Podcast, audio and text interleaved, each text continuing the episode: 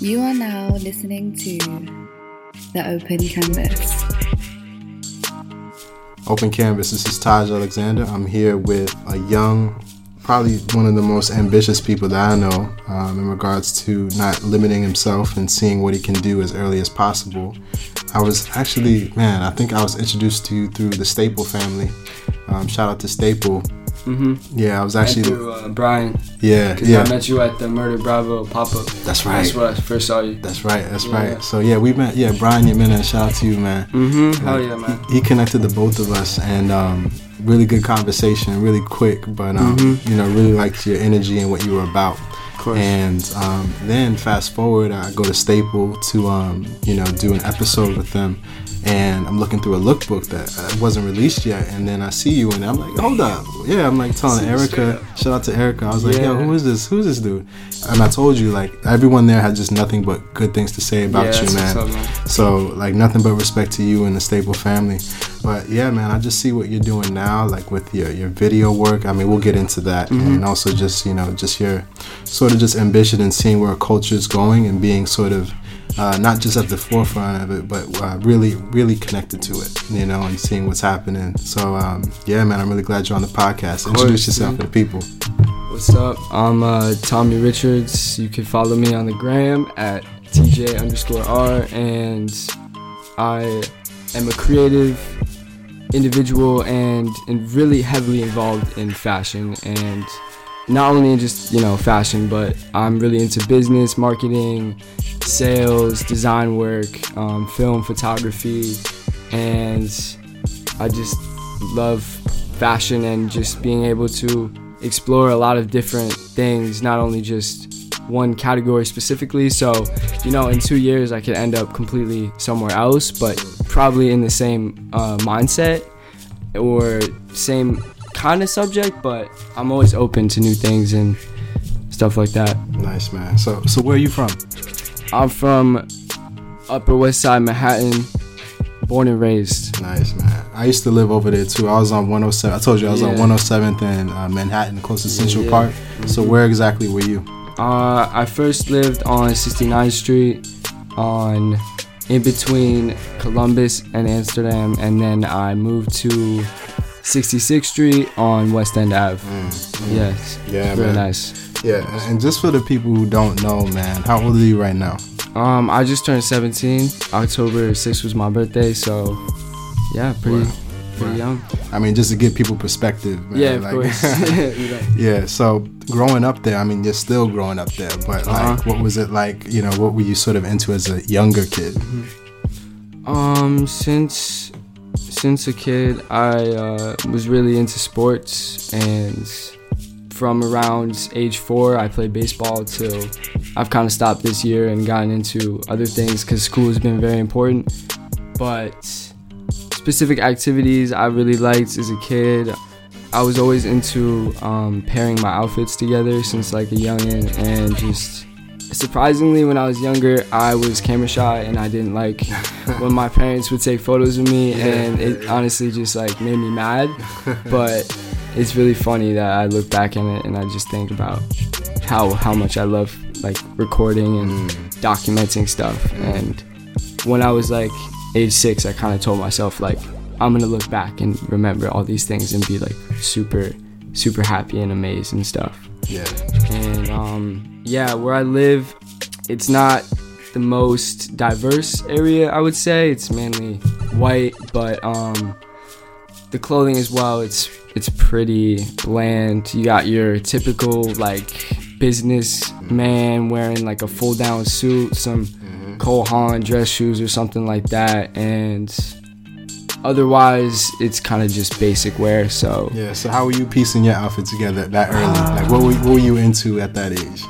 Well, in middle school, or I could even say elementary, I honestly really liked patterns and, like, color coordination. That was, like, my big thing, so whenever I would wear stuff, I would just, like, base it on color and season, and also, like, graphic prints, I remember... Like, I was super into, like, Yu-Gi-Oh and Pokemon, and I would have, like, literally, not just, like, costumes, but, like, colors based off of the characters that I would incorporate in my outfits and stuff like that. Nice. Which was, yeah. And I played pretty much in elementary. I played soccer every day at lunch or recess, and so I would always wear like Sambas and stuff like that. But like, I've just always played sports, and so that goes into my next point, where middle school came in and I started to get into like basketball, because I couldn't really like play baseball in like the recess area we had, because we didn't have access to like a baseball, like the dimensions, or like a bat or a ball, and like the teachers would always see it as like being too dangerous if someone got hit in the head. And you gotta think it's New York City, so it's not like there's a lot of space for a baseball field anywhere, unless you're going to Central Park. For real. But like if you're just like at recess in school, there's no real place there. So basketball makes sense for the city, you know. You're like, it's small, compact areas. You can still play a quick pickup game. So yeah. So unfortunately, couldn't play baseball really in school, other than on the teams, but. I started to play basketball in first year of middle school, and then I joined the JV team. And from there, I really didn't look at my shoes. Like, I kind of just wore, let me think, Skechers. I had some, you know, when you go to Modell's and you see the Nike shoes that they have there, like that type of stuff. So really, no retros, nothing like that. And then... so I had to get a pair of basketball shoes for the team. Like, I couldn't wear those on the court. Right. And from there, I went to the Nike store for the first time. Like the one on 59? Yeah, the one on 59. Yeah, that's I knew a couple other, you know, I've been to a couple other, like, Nike stores, like Foot Locker and stuff. But, like, not specifically just, like, Nike. And, like, all the designs of... you know, the retail space and the windows for Nike. And when I went there, I was just like, I thought I was in another world. Like, for those who aren't in New York, if you're in New York, you've probably been to this store, but you gotta check it out. Like, you gotta think, man. Like, especially, I remember the first time I went in there too, when I was really young, and it's like, you know, it opens your eyes to like, yo, this is like a different world, you know. And like it puts you in a space where like you feel like you're more than just a retail store. You're like somewhere where like, you know, there's a story here. Like they're trying to tell a story through the clothes and how they even present it. Like it's like 5-6 floors, and like you know, every floor. So you're just like in a kid in the candy store. It's just awesome, it's crazy. And so I was in there. And I was looking for basketball shoes, but I'd probably been in there for like maybe 20 minutes and I hadn't even gotten to the floor because, you know, it's at the top. So it took me a while to, because I was looking at every floor and like all the stuff that was going on. Right. And then once I got to the 5th floor, I was looking at all the displays and just the way kind of each shoe was kind of marketed in a sense. And after kind of like, I'm not really good at decisions in a sense, so I always take a little bit longer to pick something because I always want like to make sure like it's gotta be the one. Like if it's not the one, I don't know if I want it. So you don't just walk into a store, point at a shoe, man. You like, look at it. You gotta think about how many outfits you can wear this with. Exactly. Like, you know, you can't just buy one thing. You know, you gotta like really. I was kind of the same way, man. Like it was like. I had to be able to like get a pair of shoes that I could wear with like at least 5 different outfits. You can't just get a pair of shoes and only have one outfit to wear it with. You needed to have something that you could like mix and match. So you really put thought into what you get. Also seeing like what everyone else on my team was wearing too kind of put me into perspective as like what was the shoe to get, and like was it Adidas or Nike, or as to why, and like who, honestly too, like whoever was the best on the team. Usually I look at his shoes and be like, yo, there's something in there. I could play a little better if I got those. So I remember it wasn't the Hyperdunk, because I didn't want to spend too much on those because they were super expensive. But I remember seeing that Lunarlon and that whole concept, because I believe it was 2012. And that year, I believe, it was kind of like the revolution of the Lunarlon. So all the new shoes had like that cool bouncy looking foam. And I saw like a commercial where I don't even know if it was Kyrie or someone wearing them. And like as he stepped down, like the shoe compressed and you can see like the Lunarlon, like it looked like a trampoline. And then when he jumped, he like flew.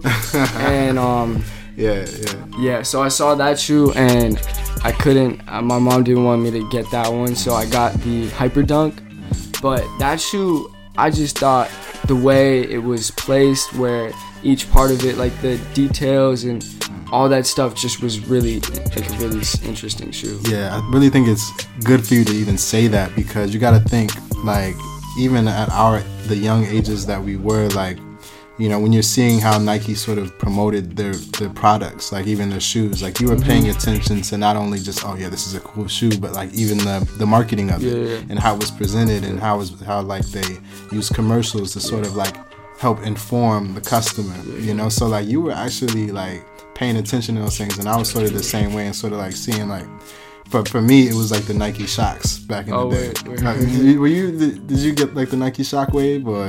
It was a little bit before me. Yeah. But I, of course, know. So like Vince Carter was like the Nike Shocks dude. And like he like would have all these amazing commercials, and just sort of like you said with the Kyrie and the foam. Like they would show commercials of like, you know, Vince Carter hitting the Nike Shocks and it like going down, and then you're like, oh shit, I could do like a 360 windmill if I just get these shoes. So like I fully understand that, and how like marketing plays a role in like our like what we choose to get, you know. So yeah, man. So playing ball, like what led you to your next step? Were you just playing ball and then you just said, okay, forget it, or what was it? So what's it? I want to mention one little thing too. Like I would always have like dreams. Also like at this time I was drawing a lot of sneakers too, because I was always wanting to design my own shoe and stuff. And I would always dream of like having a spring at the bottom, as the midsole being like a spring. Yeah. So you could like literally jump up and down, and that also was like another big thing into the shoes. But nice. Going into playing basketball, so once I had the shoes and I was on the court, I just like, first of all, my middle school probably had the dustiest court in all of like Manhattan. Literally, like I would pre-dust the court myself because of how bad it was. Oh my God. And so I was kind of like, at first I was confused why my shoes weren't like stopping on the dime, and I was thinking like, yo, what's going on? Yeah. But everyone, when they saw them, they were like, dude, yo, those fire. And like just telling me like, are you gonna wear those outside, bro? Are those like specifically for ball? Like and then from there, when I was after the games, I would see a lot of people would have like two pairs of sneakers to wear like casually, and then I'd look at those shoes in comparison and kind of like see the transitions, and also like how they put their outfits together with the sneakers. So when I saw that, I realized more about fashion in general, and like how much of a real culture it is, and it's just, you know, putting it all together, and how like Nike used to be really big, and they still are, on like selling full sweatsuits and stuff like that, and you know, having that full fit and a nice t-shirt with the pants and or jeans. And so then I started getting more into like casual lifestyle type clothes, because otherwise I was just wearing athletic wear, because that was like what I was doing. So like pretty much just like Under Armour tees or Nike tees, like the dry fit stuff, and sweatpants. But then I was starting to get into like jeans and jackets and different layers and patterns that, you know, go into your outfit to complete it. Yeah, and you gotta think, man, like a lot of kids, like they may not necessarily put that kind of thought into their outfit, or like what it would mean, or even like how not even necessarily how it looks, but just how they can express themselves through it. You know, like that's something that it seems like you were able to find your identity through how you dress. It wasn't just like trying to look good or look cool. It was like, no, this is my form of expression. This is how I can be unique when I walk through the hallways at school. So is that sort of your way of doing it? Because I was all throughout middle school and high school still like, I'm well, specifically middle school, I was really shy, so I didn't really talk to a lot of people. So my best way of expressing myself was through clothing and my shoes. So just having that little connection to, you know, talk with people and stuff really helped me in a sense. And man, that's a big point. I think clothes are actually they're connective.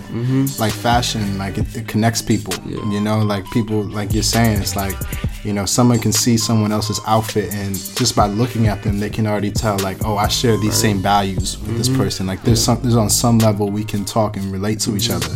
So like, you know, for those who are in like the fashion or something like, or anything like that, it's like seeing how like what you create is important to culture and how like you're actually bridging the gap, you know, with between people so that they can actually create, you know, friendships, you know, relationships, like even working together all through clothing. So it's a major part of our society, man. From there, since I didn't really know still a lot about sneakers, I just saw the ones on the shelves. I found out more about limited edition stuff. So there was like one kid at my school, and maybe like a couple, but he like one day brought out this like Jordan, and I didn't know anything. So but like when I saw people like react to it, and when he like just stepped in the building, people were just breaking their necks and like, yo dude, wait, yo, let me clean those. Like if someone stepped on them, there would be a problem. It was going down. So I remember it was the Jordan, there was a sneaker that it was some Jordan retro. It maybe was the 3 that had just come out, and he told me, he was like, yeah, I waited like 2.5 hours to get these shoes. And when I heard him say that, I was confused. Like why would you wait in line for shoes? And then he's like, nah, these are the Michael Jordans, exclusive retros, man. Like, look at the elephant print on the toe. And I'm like, dude, yo, that's crazy. And then from there, this is like a really powerful thing. There's this shoe store right next to my house, kind of on 72nd Street, called West NYC. Oh yeah, you know that? Yeah, I've been in there a couple times. Wait.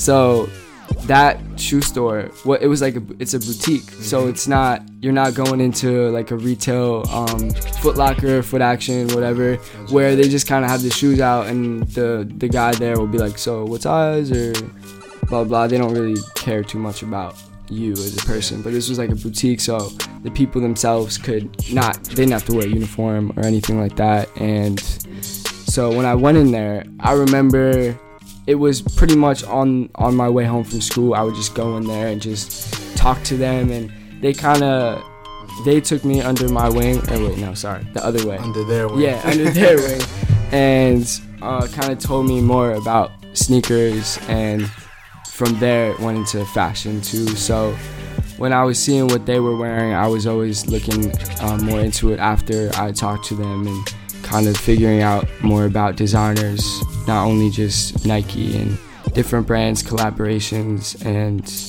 their meaning. And from there, it went into limited sneakers, because they did tend to get some limited shoes, not as many as stores like Nike Lab, but I had no idea what that was at the time, because I'd never really been downtown. So, but I remember I went to the release for this sneaker called the Jordan 3 Lab 5. So it was a mix of the 3, and then they took the influence of the 5, like the 3M tongue, and they put it on the upper of the 3. Crazy. Yeah, it's pretty crazy. Yeah. Sick. Yeah. And like the whole theme and the box and the presentation, I just thought, well, like, I think I could probably wear these like once and then maybe sell them or... I ended up getting there maybe 2 hours early, and there was already maybe 8 people in line. So I didn't know how many they had or how it was gonna go. So just kind of waited there. Didn't really talk to anyone because I was kind of shy.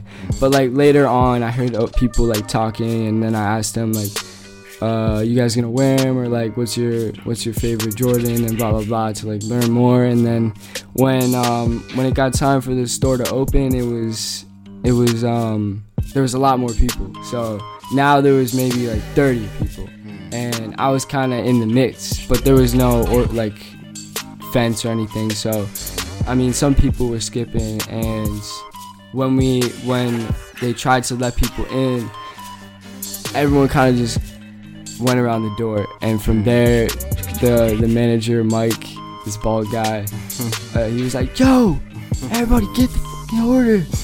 And I was like this little 13-year-old kid, just like, yeah. Well, what do I do?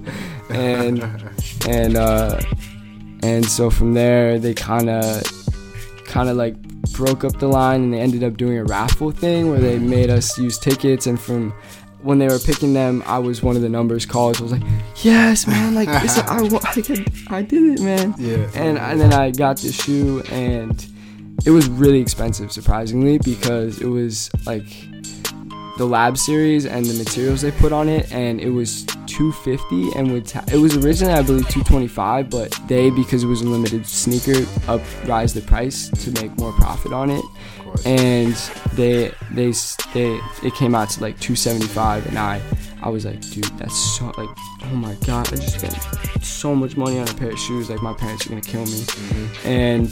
But I already knew that they were limited, so I assumed that, you know, they're going to sell out and the value is going to go up, but I wasn't sure how to go about selling them. And, you know, when I walked outside after getting them, there was some people that had, like, multiple boxes and bags and stuff and, like, cash and stuff. Yeah. And I kind of just, like, because I remember seeing some, like, videos of people getting stabbed and blah, blah, blah for shoes, so I kind of just went home, even though I'm sure none of that would have happened, but...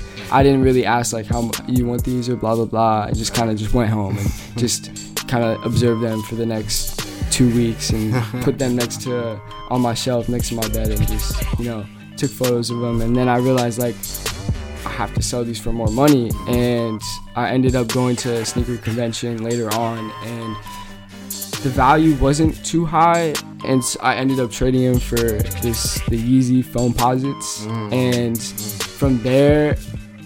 The reason I traded them is because I knew the value for those was a little bit higher, or kind of the same, but more people knew about those shoes. Yeah. So I figured I'd have a better time selling them. And then from there, I sold them for $300, the Yeezy Foam. So I was like, dude, I just made money. Right.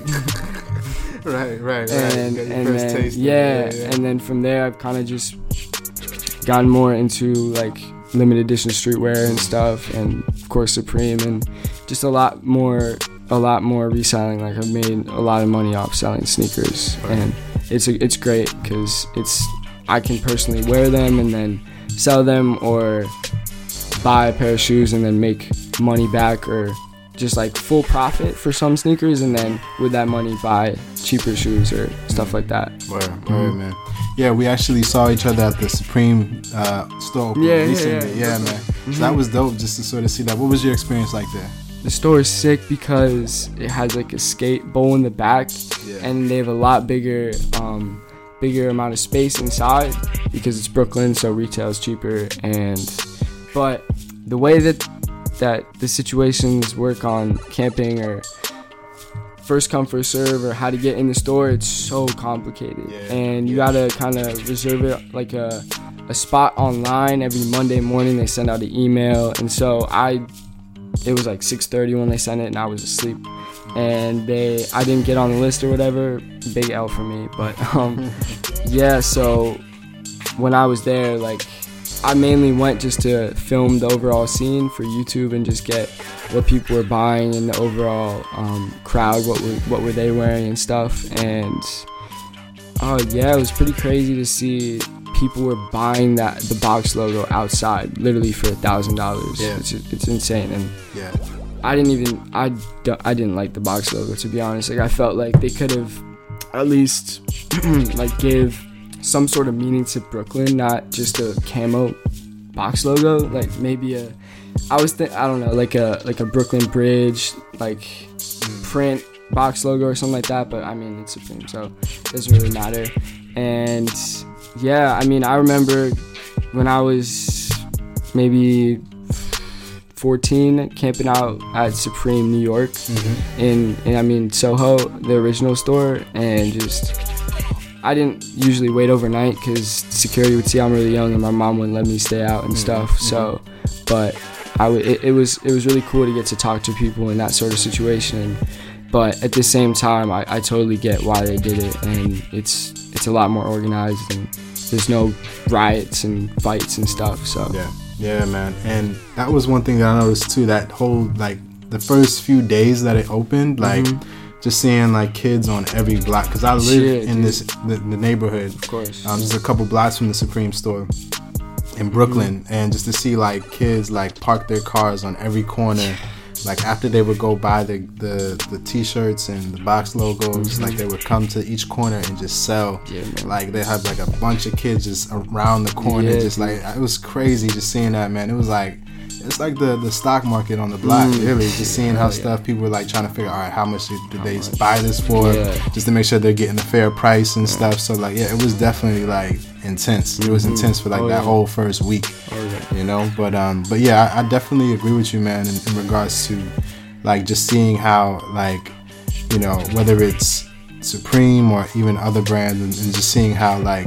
You know, especially as young people, seeing how you can almost create a business for yourself in regards to, or even just learning how money works and how like the value of things work through streetwear. You know, and I feel like you guys are really taking that on, and you know, aren't scared of it, aren't scared to like learn money, you know, and learn value.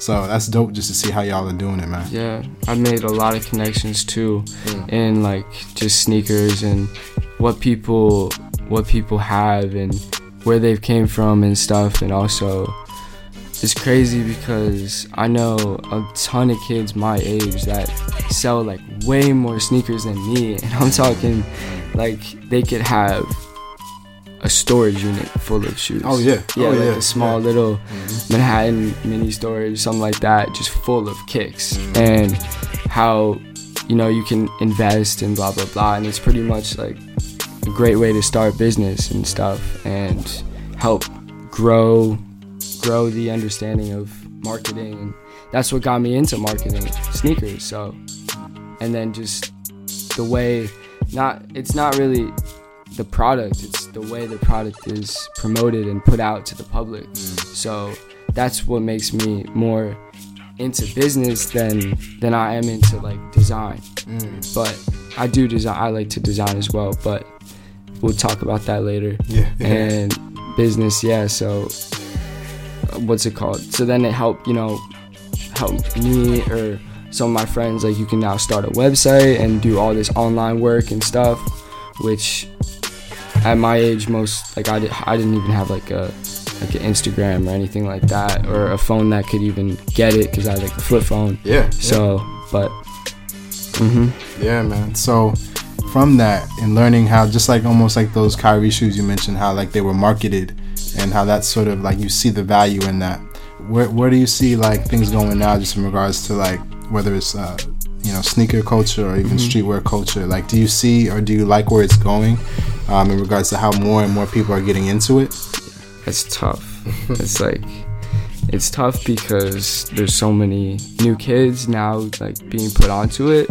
But I mean, when I was that age, just figuring out about stuff like this, I mean, of course you'll see stuff and you'll see other people that are wearing it, and you'll see the value, and you'll base your interest in it a lot on that. But nowadays I just feel like back then I didn't have social media, so it wasn't fully based off of like the internet and being able to see more than just who was in my school wearing what, or New York City. And now that, you know, Instagram is such a popular place for you to promote what you're wearing, and a lot of people just have seen brands like Supreme or Nike and Undercover, or, I mean, Undercover's not that big, but Gosha, Palace, stuff like that. They'll just see kind of what's hyped and just take what they think other people would like and then just wear it. So it kind of sucks at the same time that all these people are now just being branded into stuff and not fully looking at the details that go into it, or the meanings and the culture and stuff. But I mean, it's life. But hopefully, you know, after a year or two, and you know, more people can inform them and tell them about stuff like that, so they'll get more into it. And that's one of the things that I think, well, for me growing up, it was like, yeah, you never really dressed for other people. Mm-hmm. You know, it was a way for you to find out what you liked and what you expressed yourself with. But I do see that a lot more now. It's just like people like wearing brands because they think like other people will like them more because of what they're wearing, versus it being something they're really like trying to wear to like express who they are. Right. You know, and that's one thing that I would hope. I mean, there's good and bad with everything, you know. So like as streetwear culture becomes bigger, like you gotta understand that's gonna happen. Of course. You know, with anything, that's just actually a sign of like a streetwear brand that's actually successful. Mm-hmm. You just get like people who just want to get on because of the hype. But you know, at the same time, you do want to see more people just truly being an individual and like truly expressing how they really, you know, how they see themselves. Mm-hmm. You know, like I actually have a lot more respect for people who may have like, you know, some of the latest gear on, but they'll also have like a personal item that maybe isn't even branded or something like that, but that has a story. Mm-hmm. You know, that goes a long way, and that actually means a lot more to them personally. They may not get as much resale value for it, but it means a lot to who they are and their identity. So like I respect people who actually like can truly find ways to express themselves aside from the brand, because then you got to think a lot of these people who are in it just for the hype, if brands or like the logos weren't on all this stuff, like they wouldn't know how to dress. They wouldn't be able to walk outside, you know, with the confidence that they do wearing like crazy expensive shit. So like I respect people like you and those who like, you know, understand like what the hype machine is, but also understand how to truly express yourself as a person, you know, because that's what I would hope to see more people get involved into, like, you know, streetwear culture, is to sort of understand like, who are you? You know, what's your identity? Like when you walk outside, like, who are you as a person? You know, let that show through what you're wearing, versus it just being like a statement of brands, you know. It's like, don't let the brands wear you. You know, like you're wearing the brands, like, so like that's the thing that I want to see more happen, you know. And I remember, what's it called, when I was first getting into like sneakers, I was asking people like, dude, why are these shoes so uncomfortable? Like what's going on?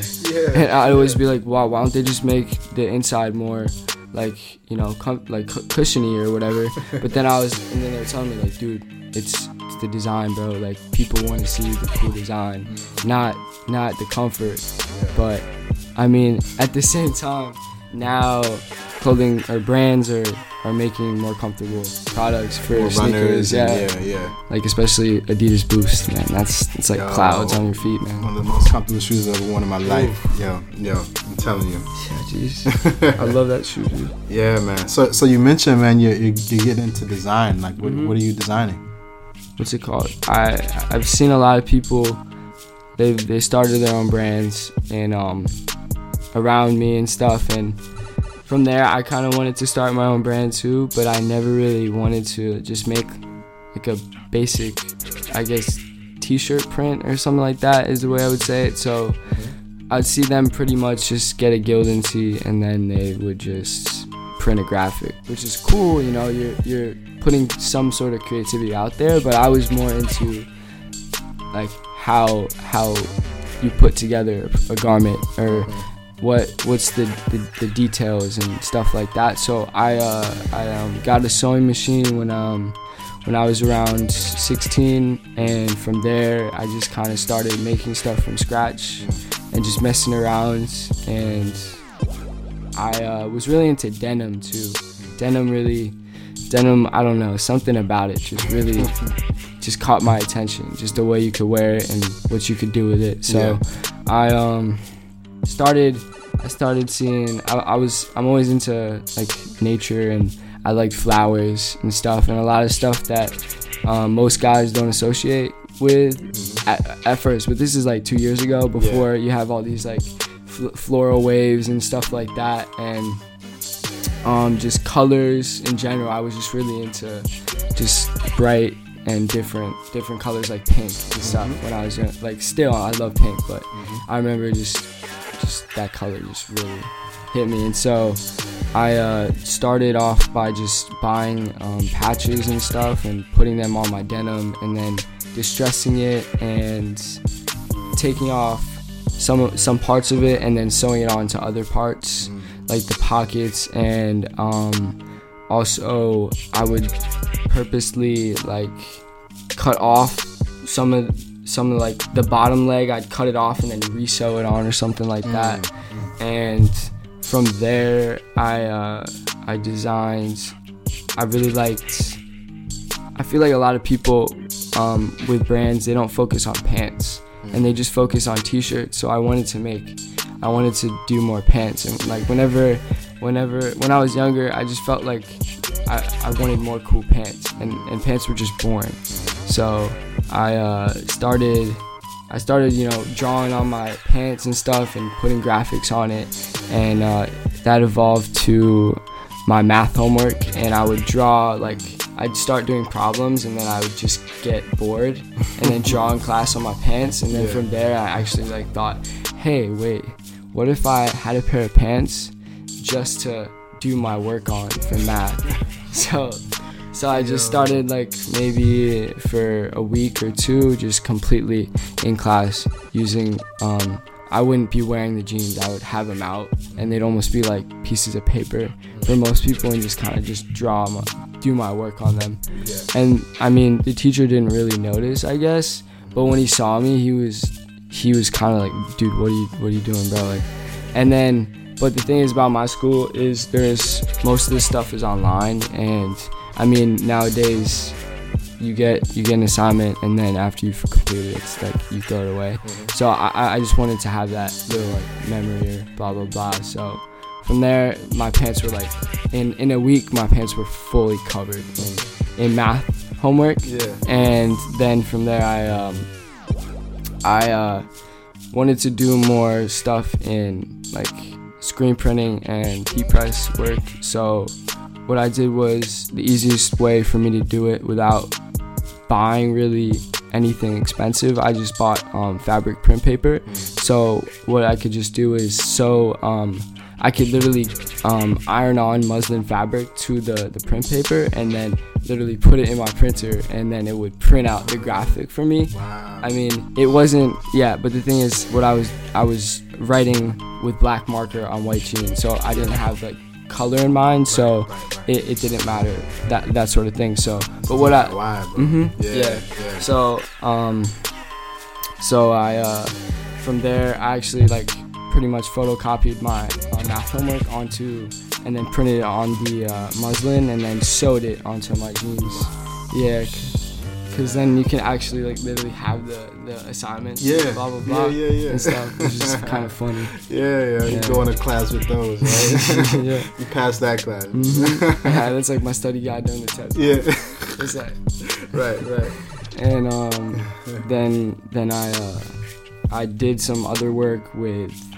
I get a lot of inspiration from music and like rock bands. I'm really into U2. Is probably one of my favorite bands, and just specifically this one album, since I listened to it since I was probably like 6, the U2 War album, and just the overall the graphics they used in a lot of the album covers and the photos and stuff were really inspiring. And then I put a lot of that stuff onto like denim too. And from there, then I started doing more like cut and sew work. So recently the whole IKEA trend was happening, and I was like, well, I could just make pants out of the bags and do something cool. So I ended up just going to IKEA after school one day, buying a bunch of bags and then making the pants out of the bags. It took me a minute, and I like poked myself in the leg with one of the needles because I forgot to take it out after. But and it was like very uncomfortable to wear.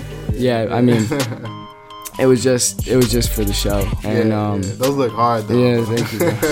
And then I made like a little hoodie design from that, and then goggles, and we went to IKEA, did like a full fit, and then that incorporated like, I like to, you know, put like a little video involved within it, so you kind of like know where I'm coming from and not just a photo, because I mean, you can get a lot from a photo, but you can get so much from a video. And So yeah, and then it's just another way to, because I always like multiple perspectives, so I don't want to just always post one photo, or I would just want to post like a million, but I couldn't. Right. So I would just make a video and make it like appealing and stuff like that. Yeah. So man, just so that like everyone knows, like, you know, you have styling, you have design, you model, and then you're also a videographer, like a visual documenter. So in terms of your video, like, you know, for those who don't know your YouTube channel and what you're working on, can you explain that, like what you're using that channel for? So at first, this goes back into sneakers again. So I would always, before buying a shoe at products, I would always look on YouTube for reviews as to like why or how it would look on foot and the different aspects of it. And I always wanted to show people my opinion as to like what I thought of this shoe and what my collection or blah blah blah. And just also because in New York City, pretty much when I would get shoes, I would go to the store, and most people I guess would buy online and stuff like that. So just I started documenting my experiences of kind of camping out, because a lot of the times it would be chaos, and it would just it'd be something from a movie. So I just was like, dude, I have to record what's going on. And from there I got more into kind of making almost short films, but also kind of videos based off of a certain thing I'd done, or like a recap type thing, and put maybe music over it or something like that. And then I would watch, like before I started my YouTube channel, I watched probably so many different YouTubers, and just it took me a while too, because I was always scared, like what are people gonna say, like is this gonna be like, how do I even do this, like but really it was super simple. Like it takes like 5 minutes. If anyone out there is listening and wants to make YouTube, do it, dude. It's awesome. And a lot of the people I watched were also into sneakers, but then I started watching like guys like Casey Neistat, and that really put me into like a whole new category of the way what you can do with video, and just all the editing techniques he uses and transitions. And it felt like a 15-minute movie that I was watching and stuff like that. And now that like no one really watches TV, I feel like it's pretty much YouTube is TV, and capturing an audience. Unfortunately, the attention span of kids is just getting shorter and shorter. You gotta get them in that 5 seconds when they click the button. But I mean, it just it's a lot easier for everyone to watch versus specific time a program is on and blah blah blah. So from there I got into making kind of like vlog type videos, and also just more in-depth short films. And then I got really into cameras. So I first just had my phone, and then from there I had a point and shoot, and then I got like a DSLR for my birthday, and it was still, the quality was really, it was only 720, but that was still really good for me. And then I got more into different types of cameras, and then I was editing on YouTube this whole time, and a lot of people don't even know like how to do that. Like, did you know you could edit on YouTube? I had no idea. Yo, it's crazy. Yeah, because I had a Chromebook, so so you can't download any like editing software kind of. So from there I figured out what Adobe was, and I got a Windows, and I use a lot more editing in my videos and stuff like that, which is which is really fun. It's dope, man. And one thing I can say, man, is like what you're doing and documenting your story, like even if it's like behind the scenes somewhere, or even, you know, at a shoe lineup or a release lineup, and just seeing like even you like documenting your day. Like you're gonna look back on this stuff, man, and you're gonna be like, yo, like these were the moments that sort of like propelled you to where you're eventually going to go. And like it's important. I think you're documenting things that you know, younger kids or kids, you know, your peers can look at and like see, like, you know, it is possible. And you know what you're doing is something that every kid can almost, you know, can also take their shot at, you know. And I think that's something that's really powerful, man, because a lot of times we see things and we see people doing things and we think it's unattainable, but just like say, for example, like a Casey Neistat was for you, and sort of opening your mind to what's possible. Yeah. Like, you're doing that for other people even now, man. So, like, you know, I recognize it and I see it, man, and I got nothing but respect for what you're gonna do, man. Right, like, bro. for real. So, like, you know, that was one of the reasons why I even, you know, mentioned you and wanted you to have you on the podcast. Mm-hmm. It's like, you know, I really see that what you're doing, and forget your age, man. Like, you're just like, you're really like, you know, taking no reservations, and you're like, really like, yo, I'm out here, like, you know, like, I'm doing what I want, and I'm gonna figure this out as I go. Right. You know, and that's the attitude I think a lot of people need to take, you know, who are, you know, even older than you, like, you know, helping them understand, like, you know, the importance of putting yourself out there and creating, you know, you're creating from a real place, and it's not just for the hype, it's from a place of, like, I got something to say, you know, and I got something to share, you know, so keep going, man. Like, I just see nothing but great things happening, man, so. While I was in middle school and early ages of high school, a lot of people didn't really know what they wanted to do, and I didn't either, but I kind of wanted to be really, and then I kind of got into fashion, and when I got into fashion, I went to this program called the Cooper Hewitt, and it's a museum on the east side, and they had summer classes. So when I was 15, I took like the summer program, and it was free. And in that time, like, I'd ask kids at my school, like, hey, do you want to take this class? And like, everyone was like, nah, bro, like, I don't know, dude. Like, I'm gonna just chill out this summer or something like that. But like, I really wanted to, you know, do stuff, and so meet new people, and I took the class, and each day we would have like different people come in, just people, creative people. Some were involved in architecture, design like that, and I've always been into like the way, just looking at buildings. I've always seen buildings and I just stare at them for so long, dude. Just the whole city is amazing. So design, the Cooper Hewitt, it's the program was, it's like based around design. So I saw a lot of different aspects of different types of design, like in art. And so from there, a lot of people, each class we would do a different task. And one time, it was one of like the last classes in the summer, this guy called Christopher Bevins came in, and he started out working as a tailor in Moods Fabrics when he was really young, and he now works at Nike, and he does a lot of stuff. He kind of helped bring Kanye to Nike, and the fact that he was like just talking to us was when he like we started talking about more things that I knew of, just kind of like blew my mind, like where he came from and how he started, and you know, just, you know, building up and working towards things, and now he has his own brand and he's doing things. And then since then I've been like going to Cooper Hewitt classes since this, like, the beginning, well, since the winter. Since winter. And Cooper Hewitt, that's right over by Central Park East, right? Yeah, okay. Yeah. Mm-hmm. Okay. And okay, so this goes into so I was, since I've been going to Cooper Hewitt for a very long time, and they had a lot of workshops with a lot of other people, like Carol Lim.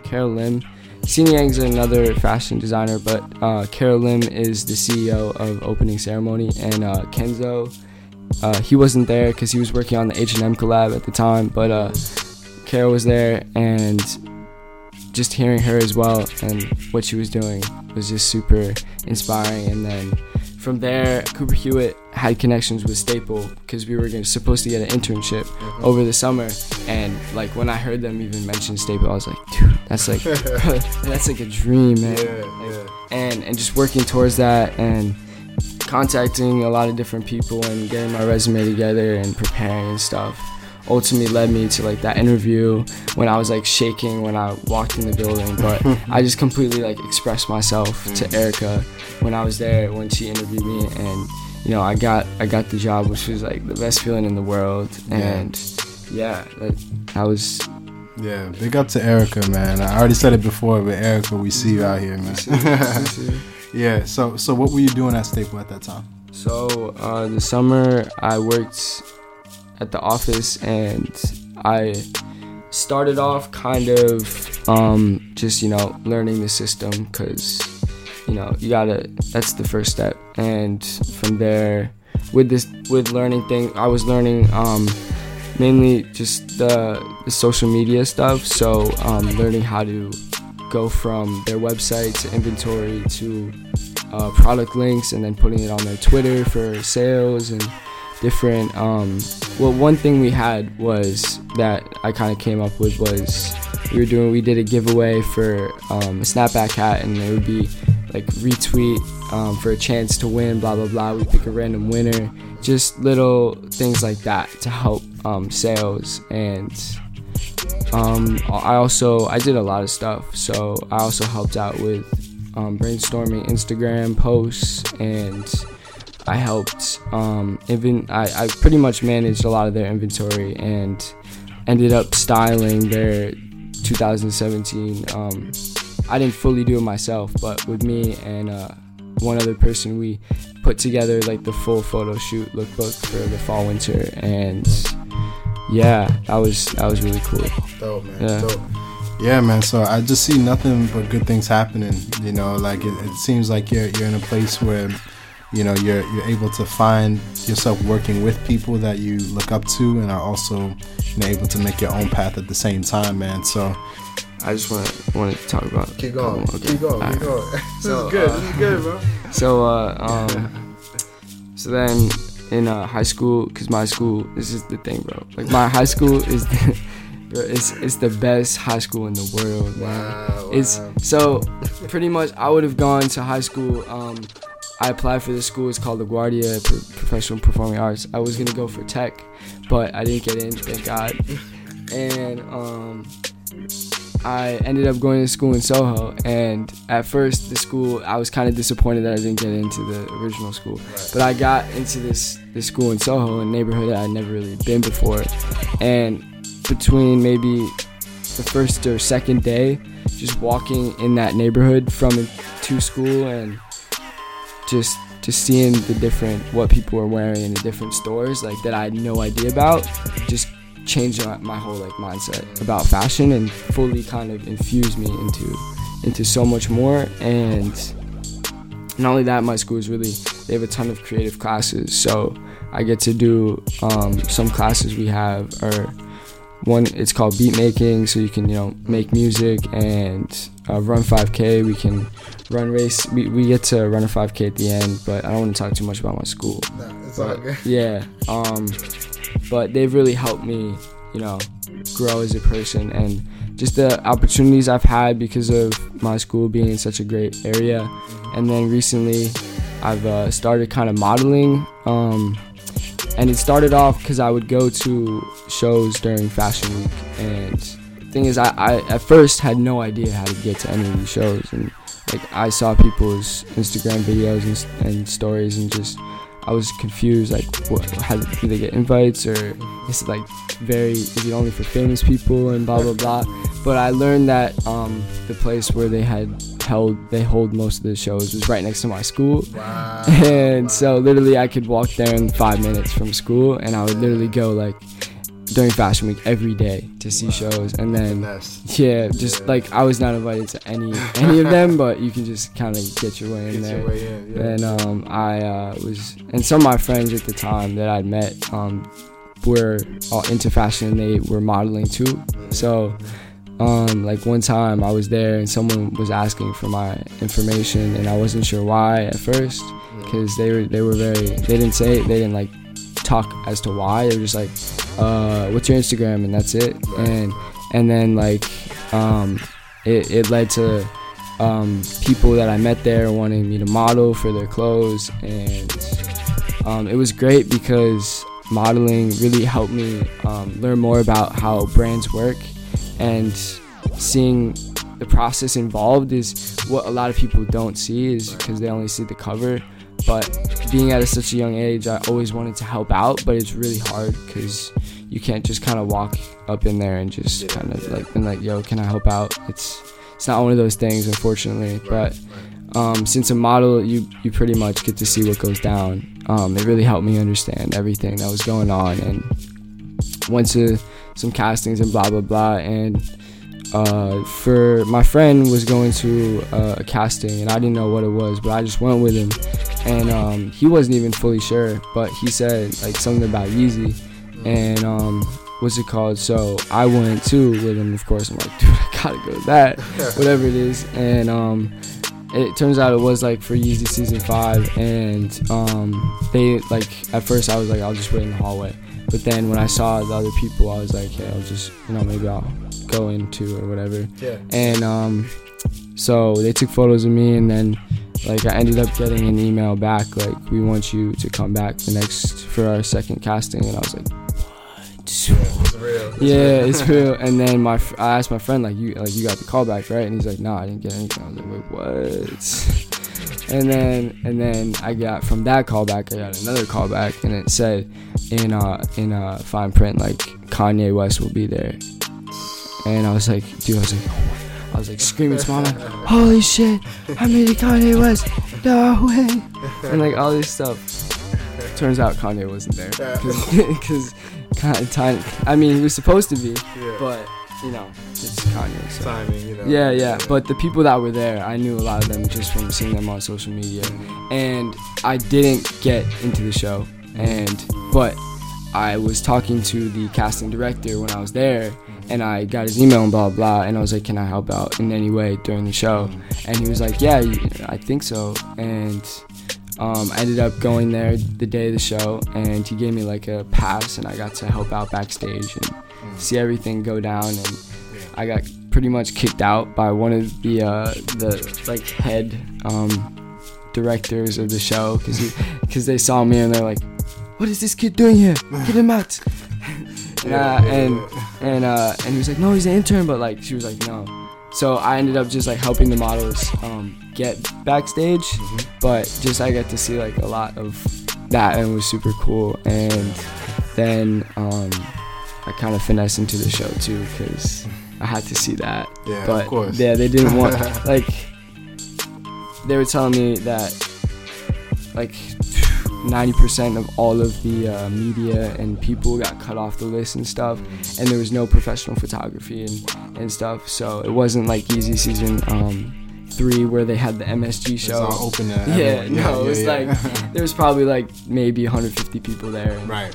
I just kind of was in the back, but that was a really cool experience. That's crazy, man.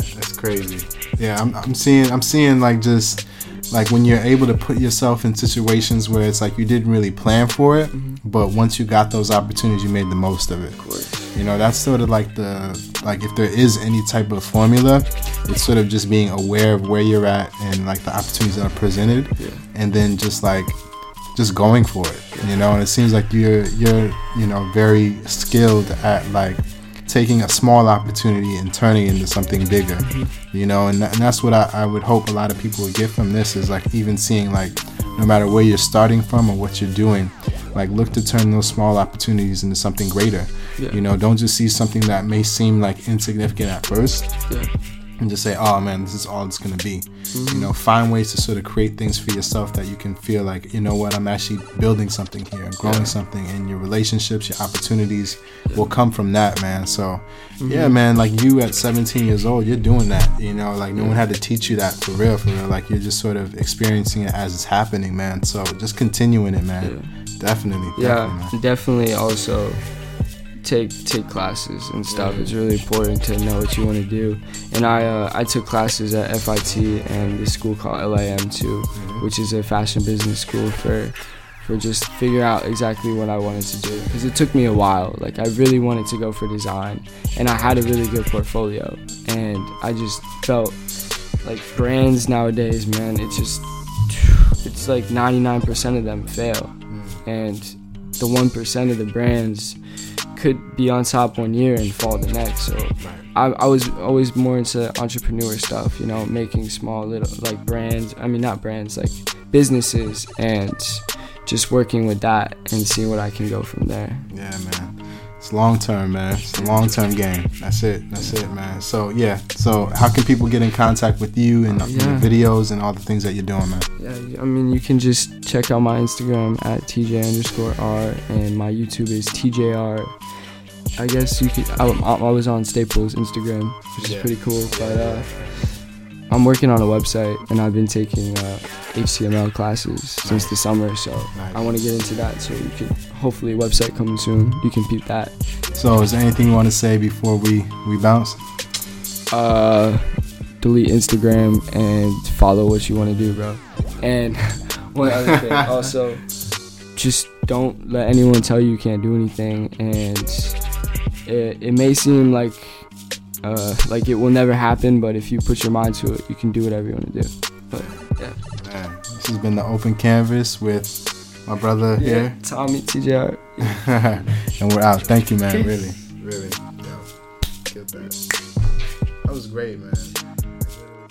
To find out more about The Open Canvas, hit up our website, theopencanvas.com. Also, stay tuned to our Instagram, @theopencanvas.